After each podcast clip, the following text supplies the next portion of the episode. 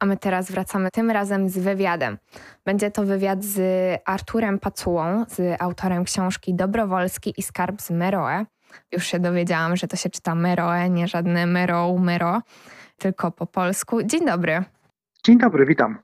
Może troszeczkę powiem, o czym w ogóle jest ta książka. Książka jest przygodowa, opowiada o młodym inżynierze, który ma polskie korzenie i o jego przygodach w poszukiwaniu skarbu w Egipcie. Dla kogo jest ta książka? Komu by ją pan najbardziej polecił?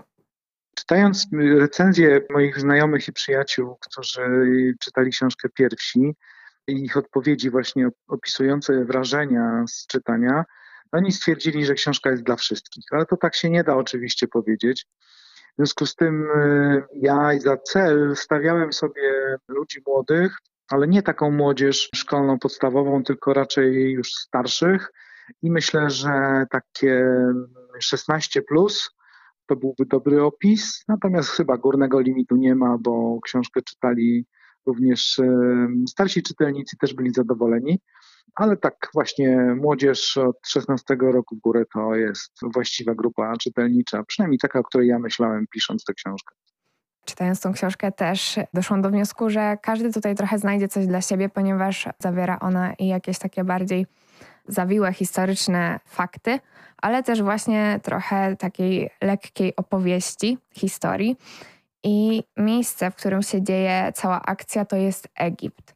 Skąd w ogóle padł wybór na to miejsce? Czemu tak egzotycznie?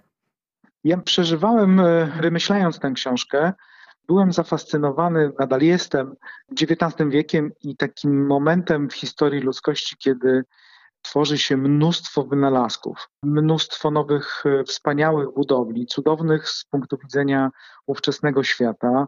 Powstaje właśnie kanał Suezki, powstaje wieża Eiffla, pierwsza tak wielka budowla, przekraczająca trzysta metrów wysokości.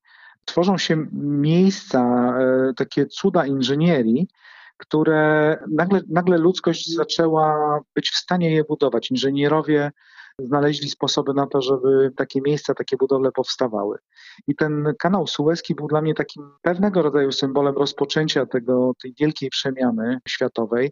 Potem zaczęło powstawać metro, potem zaczęły powstawać linie kolejowe łączące odległe miasta, przebijające się przez góry, kolej transsyberyjska. I ten kanał Suezki był takim miejscem, od którego chciałem zacząć przygodę tego mojego bohatera.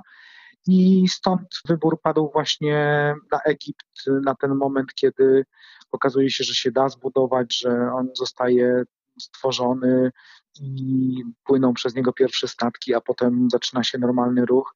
I właściwie dzisiaj sobie już świata bez takich miejsc, takiego kanału Suezkiego nie wyobrażamy.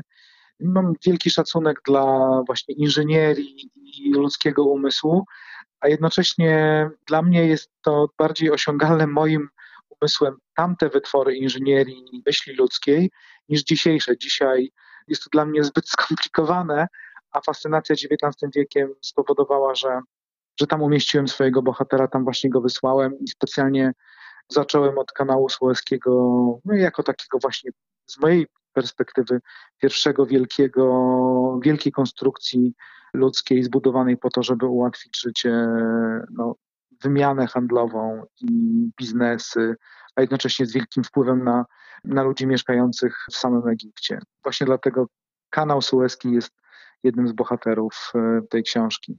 Tak, bo jeszcze nie wspomnieliśmy, że przecież no, nasz główny bohater, Kostek Dobrowolski, pracuje przy poszerzeniu tego kanału.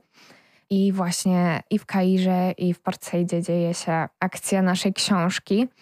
Bardzo mi jeszcze wpadło w oko to, że czytając tą książkę znalazło się w niej wiele jakichś takich zarówno wydarzeń historycznych, jak i postaci oraz na przykład jakichś terminów związanych z kulturą muzułmańską, co było dla mnie bardzo interesujące, ponieważ nie byłam w to osobiście zagłębiona i mogłam się z niej też trochę dowiedzieć o tym. I na przykład skąd czerpał pan wiedzę na temat no, tego trochę innego świata niż nasz codzienny? Po pierwsze, pisząc każdą z książek, przygotowuję się przez wiele miesięcy, czytając inną literaturę. I tak jak, już nie pamiętam, kto to powiedział, że żeby napisać jedną książkę, trzeba najpierw przeczytać tysiąc. W tym przypadku akurat na szczęście nie musiałem czytać tysiąca książek, a kilka. ale im głębiej się za... wchodziłem w ten świat, im, im dalej się zagłębiałem, tym więcej ciekawostek dostrzegałem. Więc zaczynając od książek o inżynierii, o tej czystej budowie samego kanału, o tym, jakie to było skomplikowane, jak, jakim dużym odkryciem było stwierdzenie, że morza po obu stronach mają ten sam poziom wody i tak dalej, i tak dalej, ale nagle okazało się, że jest wiele różnych tematów wokół, które też są interesujące i bez tego wejścia w kulturę arabską, w, w język, w, czy w zapomniany język państwa Kusz, które tam również występuje, legendarne państwo, bez wejścia w te detale i w te informacje nie będzie ta książka tak ciekawa. Takie było moje zdanie. Dlatego też, że mój bohater jest człowiekiem świata, bardzo otwartym na, na wszystko, co poznaje, na wszystkie osoby, które poznaje. I jeśli trafia w środowisko arabskie mieszkańców Kairu, nie Europejczyków, nie przyjezdnych Francuzów czy Anglików, no to siłą rzeczy musi się poruszać w ich świecie i go poznawać. I dla mnie to też była kapitalna lekcja, bo okazywało się, że nie wiem różnych rzeczy, ale dzięki temu, że, że musiałem coś tam posprawdzać, to dowiadywałem się ciekawostek, o których nawet nie miałem wcześniej bladego pojęcia. Wydało mi się, że to będzie również interesujące dla czytelnika. I to zderzenie też takich kultur, tego, że przyjeżdżają Europejczycy do Egiptu, trochę są obcymi tam, wchodzą w to społeczeństwo, które tam żyło od setek lat, no to chciałem takie zderzenie pokazać. W związku z tym trochę poruszamy się w tym świecie cywilizacji europejskiej, która próbuje zdominować tamte terytoria, zawłaszczyć sobie kanał Suezki. Z drugiej strony tam żyją ludzie, jakieś społeczeństwo Kairu z silną kulturą. Nie wolno o tym zapominać, że oni tam właśnie są i tam żyli od wielu, wielu lat, mają swoje ambicje, czy to religijne, czy architektoniczne. Chcą, żeby ich miasto było przepiękne. Nie powinniśmy o takich rzeczach zapominać, a poza tym to jest po prostu strasznie ciekawe i, i fajnie jest w to wchodzić, wnikać i dzielić się tym potem z czytelnikiem. Cieszę się, że panią to zainteresowało, bo dla mnie to była y, też niezwykła podróż, zagłębianie się, poszukiwanie tych informacji i potem dzielenie się z, przy okazji przygód, które się dzieją, można właśnie wprowadzić parę faktów interesujących rzeczy, o których się dowiedziałem. Mhm, właśnie bardzo fajne było to, że ta wiedza była tak zaaplikowana bardzo przyjaźnie dla czytelnika, że to nie były takie czyste, suche fakty, tylko można było się tego tak dowiedzieć właśnie przy okazji, śledząc losy naszego głównego bohatera. Ale teraz robimy chwilową przerwę na utwór Dobrze. pod tytułem Żar autorstwa Problemu i Brodki i za chwilę wracamy z naszym wywiadem.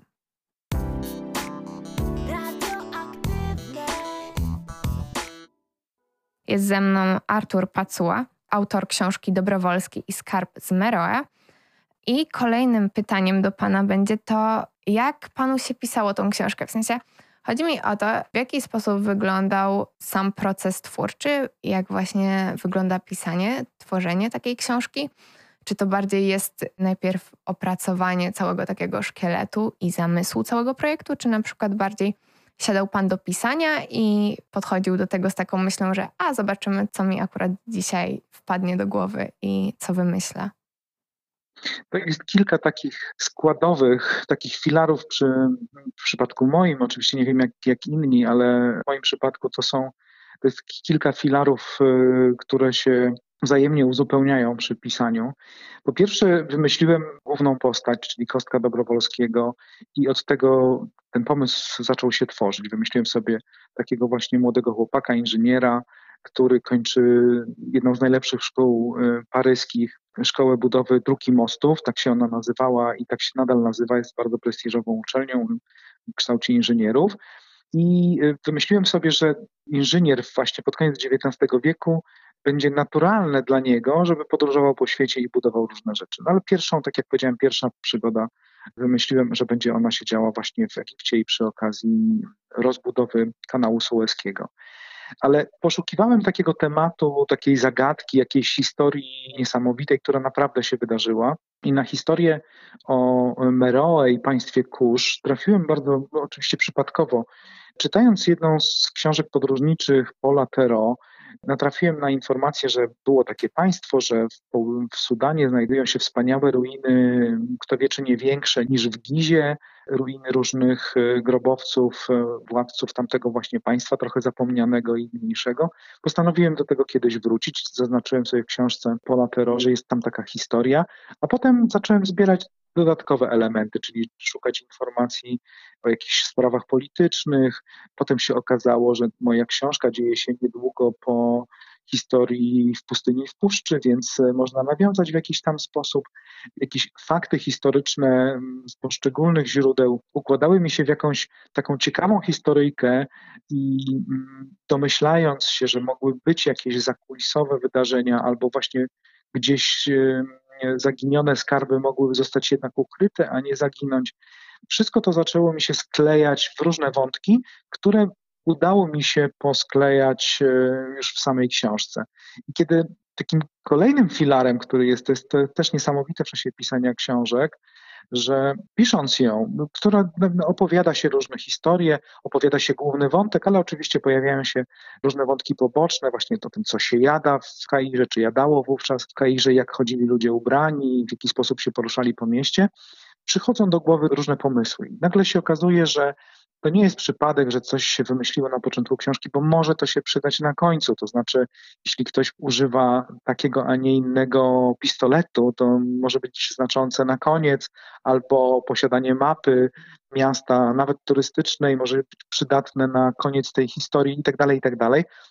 I wszystko to się oczywiście zaczyna sklejać w jakąś tam historię. Tylko że kiedy się już skończy, to okazuje się, że trzeba pracę zacząć od nowa, dlatego że o czymś tam się zapomniało, coś tam jest nielogicznego.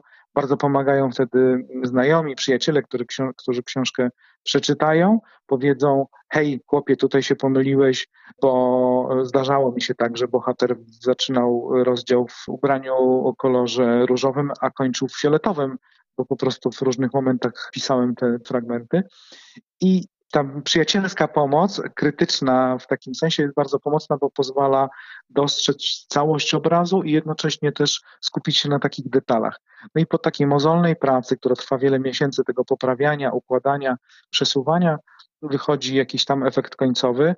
Największy problem jest taki, że właściwie ta praca mogłaby się nigdy nie skończyć, gdyby nie, bo cały czas można byłoby cyzelować, poprawiać, dodawać, coś tam polepszać, ale w pewnym momencie trzeba skończyć, oddać wydawcy i wtedy książka już właściwie jest, no trzeba do niej już nie wracać i nie poprawiać, bo tak naprawdę mogłoby trwać w nieskończoność. To bardzo ciekawe, to może jeszcze na koniec chciałabym zapytać o kolejne części, ponieważ słyszałam, że są jakieś plany. Co tam, co tam się kryje u pana w głowie? Co będzie następne? Żeby zachęcić czytelnika, to powiem tak, że chciałbym, żeby to był początek cyklu. Takie nakierowanie, podpowiedź, o czym będzie, czy w jakich okolicznościach będzie się działa książka druga, jest na koniec tej książki, więc warto przeczytać albo co najmniej zajrzeć do końcowych rozdziałów. Tam jest to dość wprost powiedziane. Ale tak jak powiedziałem, po to wymyśliłem inżyniera pod koniec dziewiętnastego wieku, żeby było uzasadnione to, że jego podróże po świecie w celu budowania różnych konstrukcji były zrozumiałe i czytelne i żeby nie było to jakoś tam zupełnie wymyślone, tylko tak naprawdę mogło się zdarzyć.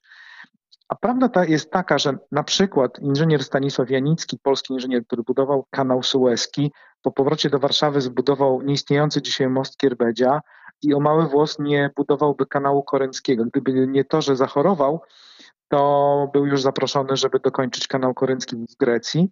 Historycznie, można powiedzieć, podróże inżynierów były bardzo uzasadnione, więc jest pole do popisu i mam nadzieję, że ta kontynuacja mi się uda.